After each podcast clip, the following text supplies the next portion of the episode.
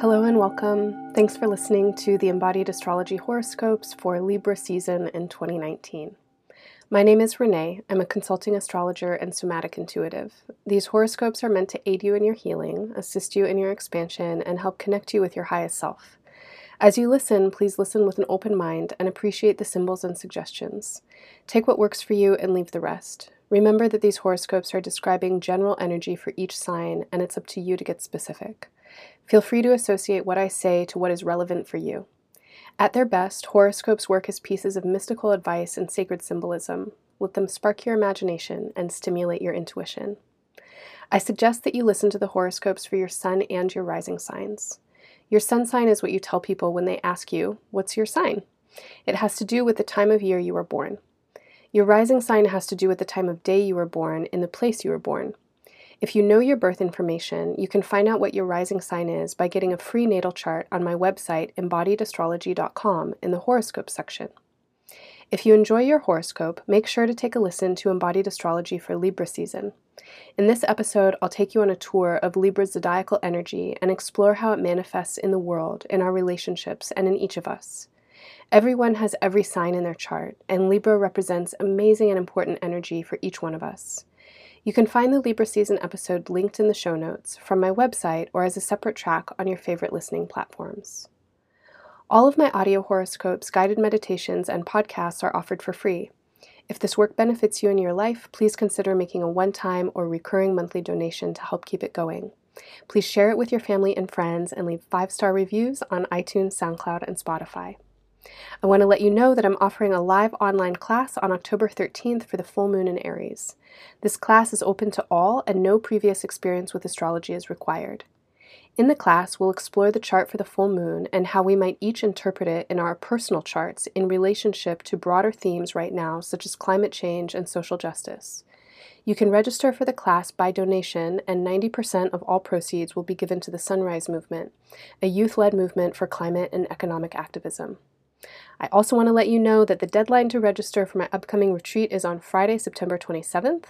Please join me for three days and nights in Southwest Washington State for a deep dive into the astrology of 2020 and how to work with your own chart to manifest your vision and expand your gifts.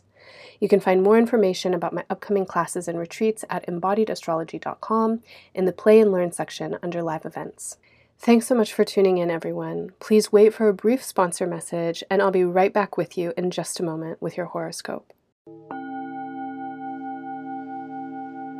Hello, Virgo. Thanks so much for tuning in to your audio horoscope for Libra season in 2019.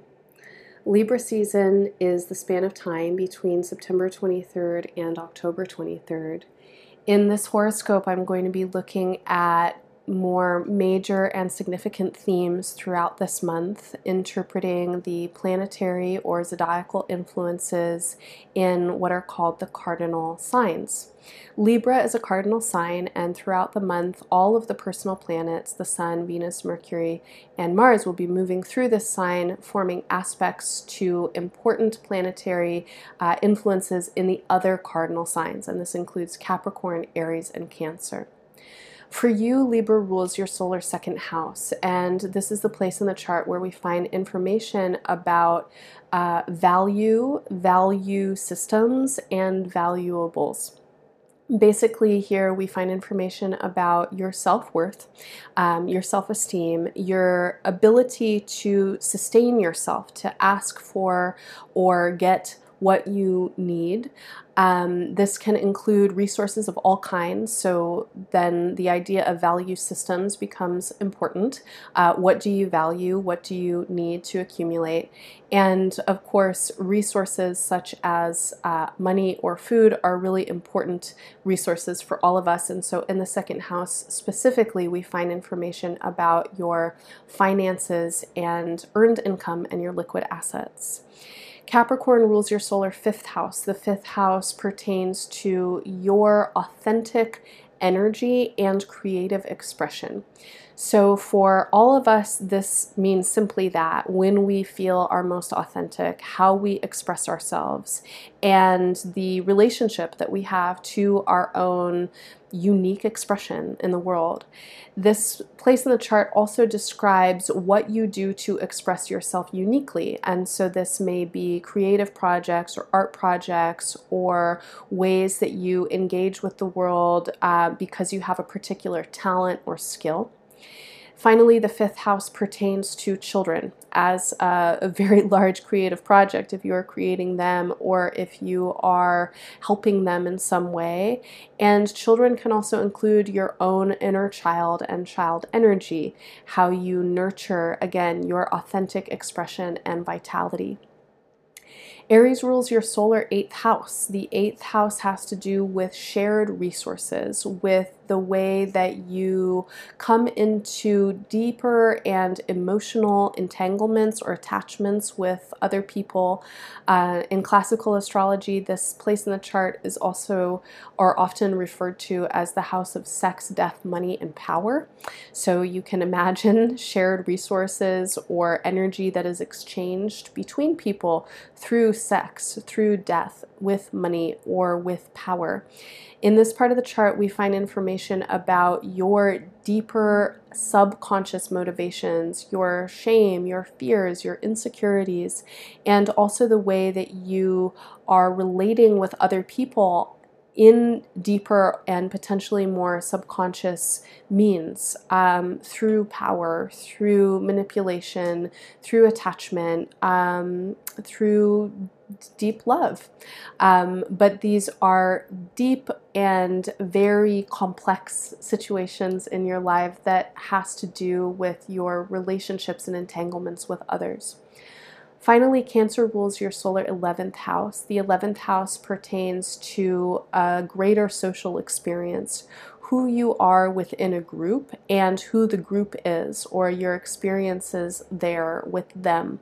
So, the group can include a social group, it can include larger social identities or movements, it can also include a projection of um, kind of what you want other people to think of you or how you want them to receive you in terms of like an audience or just your general reception in a social space. And in this part of the chart, we find a lot of information about your hopes and your doubts, your worries.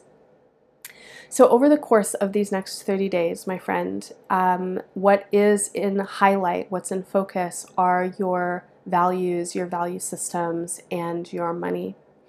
This place in the chart is where a lot of energy is coming into from these other themes that I have mentioned, and where you might find your thoughts circulating around, where you might be able to make some important choices or take action around um, other larger contexts.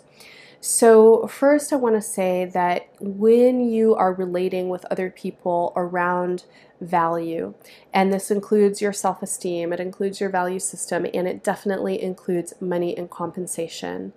You have to honor yourself, you have to respect yourself, and you have to honor and respect others don't mistrust people. Don't treat them as if they're trying to uh, cheat you. And don't be mis- uh, untrustworthy and don't try and cheat people. Try and move beyond this really boring and destructive uh, way of relating around value that capitalism has encouraged for all of us, which is basically trying to one up each other all the time. That way of being is so toxic, it is so unhelpful to all of us, and particularly to you at this moment. You really want to be um, in integrity and alignment with value right now, and that includes money, it includes your self esteem, it includes your value systems. What do you think is important? What is important is not what um, kind of surface accolades you receive. What is important is not a, fleeting or temporary validation. It's not a fleeting or a temporary gain over another person because of their exploitation or their suffering. What should be important right now is mutual benefit. What should be important are projects that somehow serve a greater future. What should be important is right relationship and relationships that feel supported and sustained by their ongoing integrity and transparency and willingness to be real with one another. If you're having conversations around money this month, try and do so with as much honesty and compassion as you possibly can also with respect to your own needs and to the realities of others. Be diplomatic, be fair, be clear about what you need, and be clear about your own value, what you should receive in compensation or for support if if you are a person who is a creator, if you are an artist, um, or if you are a person who is kind of grappling with your self-expression right now, with your pride or your courage around just being yourself, I really want you to, to reflect deeply on the value of your authenticity. No one else in the world has your perspective. No one else in the world is able to meet whatever challenges and opportunities or work with resources in the way that you can uniquely.